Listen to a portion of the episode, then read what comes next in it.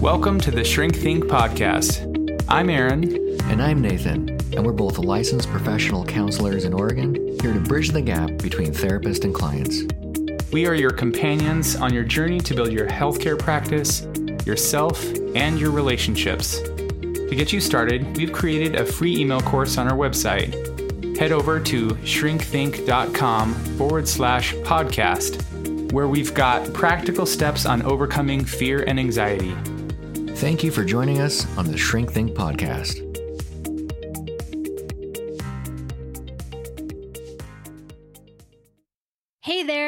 Mustard here. If you don't know me yet, I'm the person behind the Therapy Show with Lisa Mustard, which is part of the Psych Craft network of podcasts.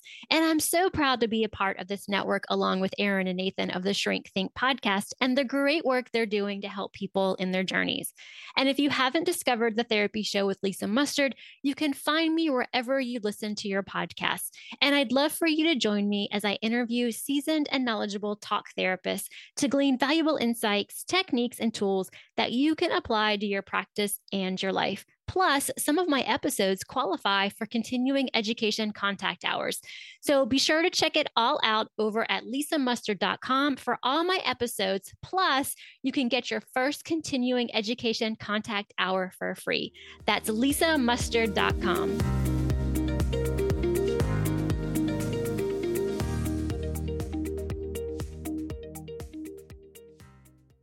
Everyone, welcome to the Shrink Think podcast. Today we are going to follow up on a previous episode that we gave you as an intro to the Enneagram and how it can help your relationships. Uh, I just came back this week from a retreat that I did in North Carolina with some awesome therapists and practice owners. And I did a little presentation, like an intro to the Enneagram. And the feedback I got was that it was really helpful, informative, and it was interesting as I was going through this training, I was kind of going through the different triads of the Enneagram, which I'll explain here in a minute, and then going through each number. And as I was doing that, I was like describing each number and the personality types, the struggles and the fears, those kinds of things, or the motivations and the fears. And then I had forgotten that we have pretty pretty much most of the uh, numbers represented in the room. And so we would ask the people like, "Oh, does that resonate with you? You know, for who you are?" And they're like, "Oh my gosh, that was so right on." So that was really validating, I think. So I'd like to actually continue this on our podcast so you guys can hear about it and it's it's not going to replace you know going into like reading the book the road back to you by ian cron that's a fantastic book if you have not read it it breaks them down really well really concisely in a really small short book but if you like listening to your information as opposed to reading, then stay Here tuned. We, here, here, we, we are. are. you came to the right place, my friend. But you just noticed earlier, I just want to say the casual flex that Aaron starts out with. Yeah, anyways, I was in North Carolina teaching a bunch of people about this. it was badass. anyway, like, just good job. Good job. Killing it. So yeah, so let's start out. Um, I think we'll break this down into at least like three episodes um, because there are three triads of the enneagram. So what this means is the enneagram is like a nine. It's a circle with nine points around it, and they're all equidistant. And so if you break that down, you've got uh, three numbers or three points that are in one triad, three numbers that are in a second triad, and then three numbers that are in the third triad. And these triads are essentially different um, personality subtypes, if you will, or they have like a certain kind of quality about them, a category to them that each number within that triad resonates with. That's pretty similar. So let me just explain it, and then you'll probably have an idea of what I mean. So the first triad is at the top of the Enneagram. That is uh, encapsulates the numbers eight, nine, and one and that's called the body triad or the gut triad. And that essentially means like these people experience things through the body, or their their primary, um, I guess, experience in the world is like through their body. Uh, the second triad is the heart triad, and that includes the numbers two, three, and four. And then the last triad is the um, head triad or the thinking triad and that includes the numbers five, six, and seven. And these folks obviously then kind of go into their heads. They sort of operate in the world through their thinking. So that's kind of the brief overview. And I think we'll start out with the gut triad or the body triad and go around. And it's kind of interesting that I just got to say this. Like nobody ever says this, and I'm like, why doesn't anybody ever talk about it? It's a nine point circle, and it starts with eight, and then goes to nine, and then one. Like why? Why don't you start at one? Go start at one, and then go one, two, three, four, five. Right? Well, there's a That's reason. so American of you. it's so analytical. That's my organized brain. but there's a reason for it because that tr- that triad is like at the top of the enneagram, so you're going like clockwise from the top around. So in this body triad, it's really interesting because the eights, the nines, and the ones, these are three different personality types.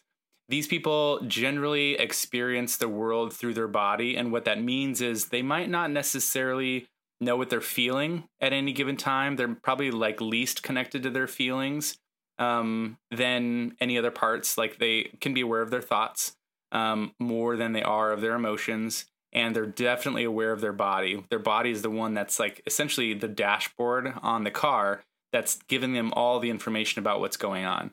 So, for example, if uh, something in life was happening and they were reacting to it or feeling something from it, and you ask them, like, oh, how are you feeling? They might say, I don't know. because they're not connected to their feelings as well, or they're not aware of their feelings. But if you were to ask them, um, how is your body doing? They will give you all kinds of information like, oh, my back is hurting, or like, oh, I have this gut feeling, you know, this gut tension, or like this pain in my shoulder or in my neck or whatever. It's like their body is telling them all the information about what's going on. You just have to kind of deduce from that that something is going on. Sometimes it's uh, it's like a physical sort of a thing, meaning like, you know, I ran a lot and my legs are tired but a lot of times it's it's not connected to something physical that you've done it's related to your emotions and what you're going through okay, so eight, nine, and one. The eight is a challenger.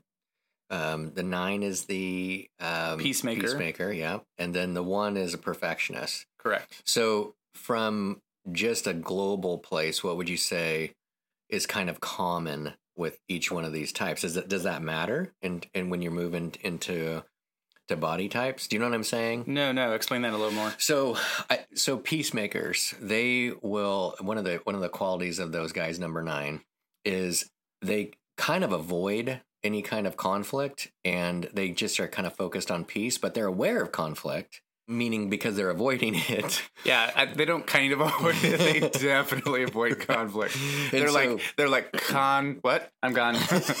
Don't finish this that word. Well, and, the, and then what I've uh, grown to understand is they are aware of it. They don't really speak to it until they do. And when they do, it can be like ba boom, you know, you know it. Right. yeah. So they, in that, in my mind, would be experiencing the uh, anxiety of the avoidance of that conflict in their body, and they would be like reacting like, "Just keep it down, baby. Keep it down." right You know? nothing to see here Shh, right. And so then I'm thinking, well, you got those guys doing that, and then you have the one that's just very aware of everything being out of place or not right. wrong Or, yeah, as yeah. they define it Uh-huh. It's just wrong. Yeah, the, the end. And um, they feel the tension of that wrongness also in their body. They, correct Okay. And then the eights are um, kind of they don't they don't really do vulnerability well. It's like they're feeling the injustice of the world in their body. The eights are the ones. The eights. okay. Yeah, like the ones are because they're a perfectionist or they're thinking about like what's right or versus what's wrong. Like these are all the things that are not right. It should be done this way because this is the right way to do it. The eights are more focused on kind of like the fairness or the justice. They're usually huge advocates for the weak and the vulnerable, even though they themselves are not vulnerable. So they will experience the like injustice of the world, whether it's personal to them or it's um, more global. They will experience that in their bodies. Okay. So they'll feel like that rising passion type of a thing to like speak out against something. And so, um, more staying kind of global, you know, the first episode was like, you know, your 30,000 foot, and this might be more like a 10,000 foot, 5,000 foot view of them. And then maybe we'll do an episode where we're actually going into each number more specifically.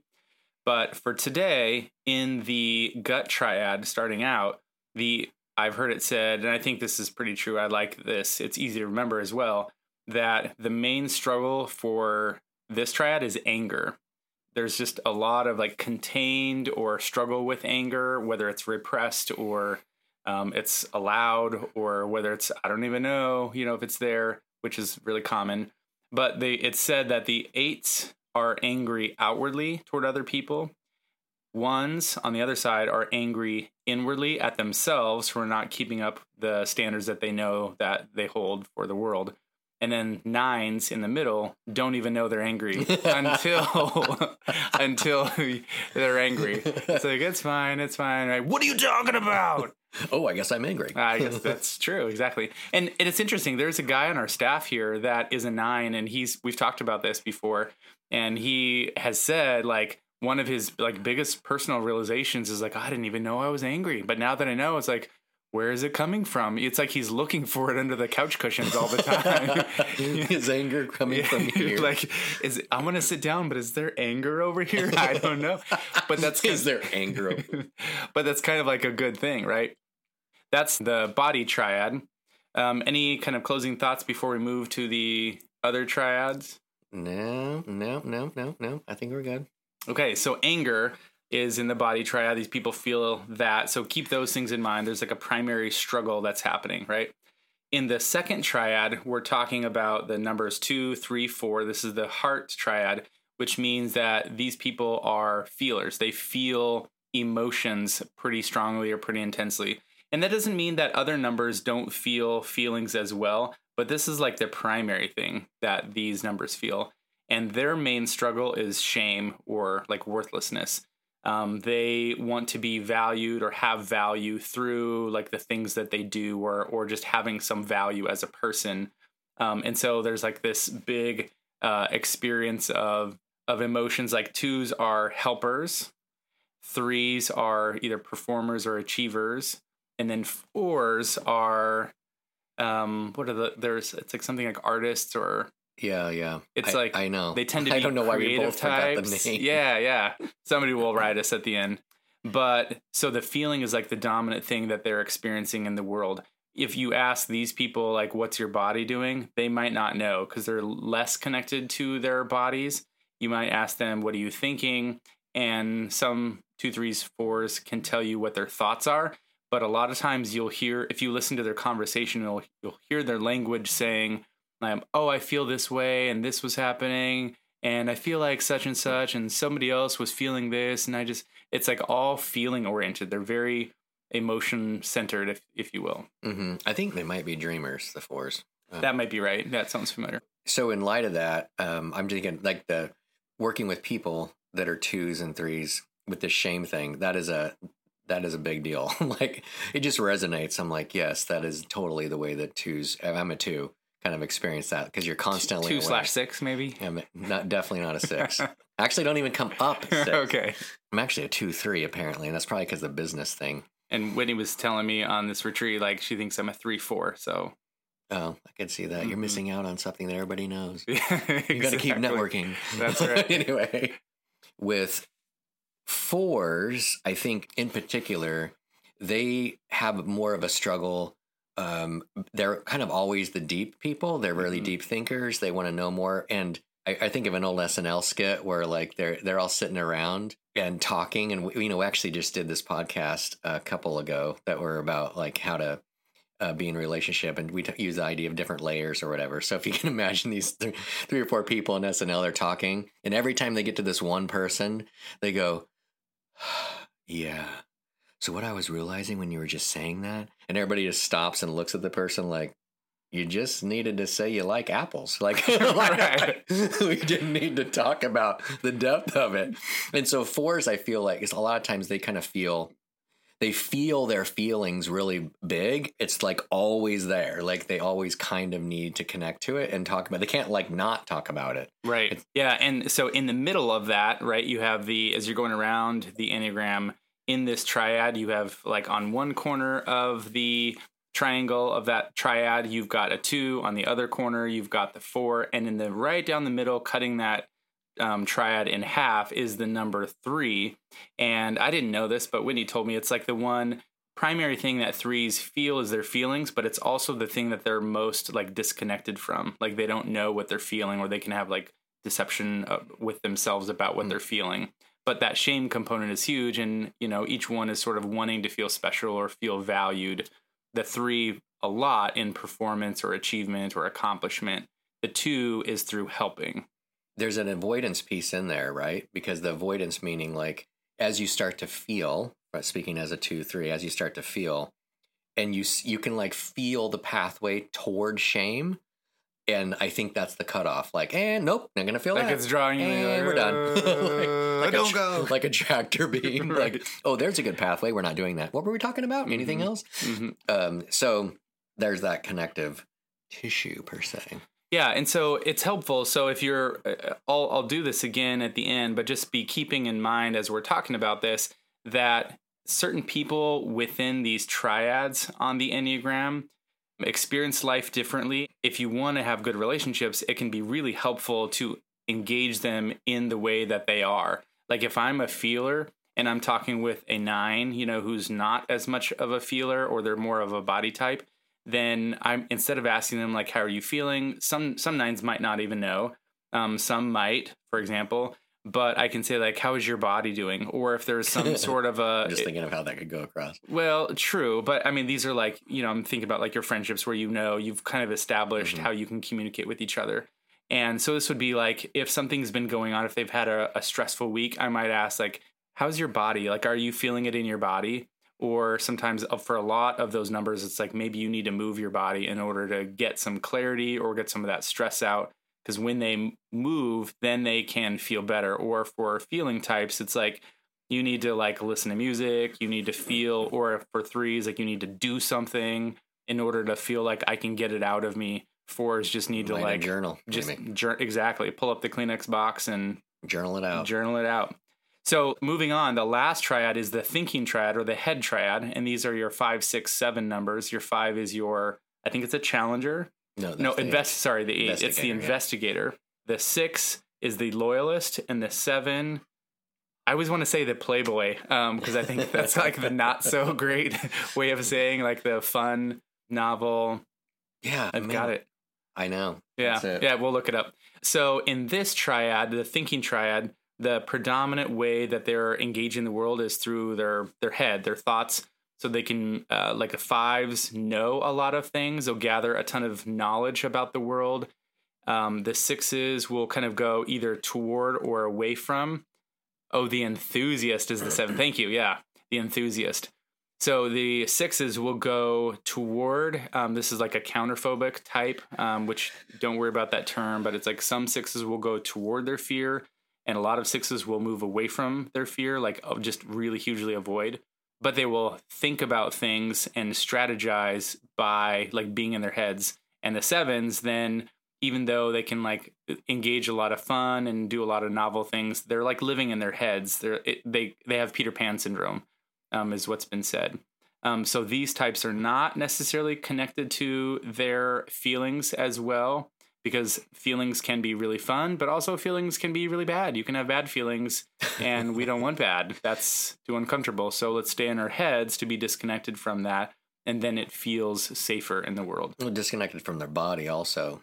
So they just kind of are operating. If you think about it, it's like that's what's going on. They're thinking. They're sixes are are mapping out the entire future. Fives um, continually encounter a new thought. Maybe a better way to say it is a new question. And so they can't get out of their heads because there's always one more question to answer. These are the guys that like literally they're the researchers, right? And sevens are in their head, but they really don't want to be bored, right? So they are they need something to do. They almost don't want to be in their head. It's like the, they're in their head is more of like an imagination world. Mhm. It's a thoughts, and it's not just feelings, but it's like, oh, if I do this, and this would be fun, and this would be a great experience. It's like mapping out, strategizing. Not as much of like the um, the worst case scenario, like a six might do, but it's more like this would be fun, this would be new, this would be interesting. I know there's the fun zone. I'm thinking of a couple sevens that are business owners that I know. They get really excited about putting the businesses together. Now, on the one hand, that's fun, but on the other hand, they think about they'll put up with a lot of stress. I guess is my point to get their business thing going. So it's not all about fun. They just get excited about essentially not the busyness, but the interaction of everything coming together. They're very enthusiastic about it, and they're very good at communicating the passion of of of that type of thing, selling it essentially to other people. Right. So in this triad, if you're going to encounter people in this triad, you're more likely to get a bunch of thoughts. And it's really interesting. I, I pay attention to people's language. You know, I might ask them like, "Oh, how do you feel about this?" And they'll say, "I think such and such," and um, "Oh, I think this other thing." And it's like they they will often give you a lot of thoughts about things or a lot of opinions, or they'll tell you facts. Well, this is this thing, and that's the other thing, and um, uh, the way that this works is this thing, and it's like, yo, you're pretty disconnected from it, right? You're looking at the world kind of from uh, a detached or an objective standpoint, which can be really helpful. But also, if I'm trying to engage you, you're not necessarily like involved in that, so it might feel somewhat mm-hmm. disconnected. Mm-hmm. Well, and the other thing too is that with with this group, it can be hard um, for them. It's it's almost pointless to try to talk about feelings. Like it, like on the seven will be like, this is a waste of time. The the five's going to be like, I that doesn't answer my question. You know, the six is right. going to be like that. That's just overwhelming. That's more crap to think about, to be afraid of for the future. So let's just cut that. Right, because remember, fear is like the predominant struggle of that group. So, um, just to kind of recap, mm-hmm. in the body triad, eight nines ones, um, their predominant struggle is anger oh. um, in their body. And in the heart triad, two, three, four, predominant struggle is shame, and which is like, you know, your nerve, the thing that they want to avoid, and or their biggest struggle here, really. And then in the head triad, five, six, seven, their struggle is fear. So in each one of these numbers, they bring a lot of incredible strengths to the table. And also, we each have our own individual struggles that look a certain way. Now, I just need to say really briefly as we close this up that these are not boxes that we're putting people into. These are like general categories that people tend to fall into, and each person is like a unique flavor of that.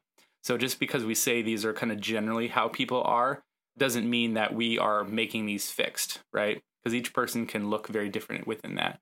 And let me also say that we are not your therapist. This That's is not, what I was going to say. And, and also, we are not your therapist, even though we are therapists. So take this for what you will, impart it into your brain, love it tenderly, and have a great day.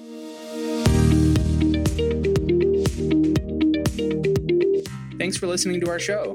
Don't forget to head over to Apple Podcasts, Spotify, Stitcher, or wherever you get your podcasts to leave us a review and subscribe to our podcast so you never miss an episode.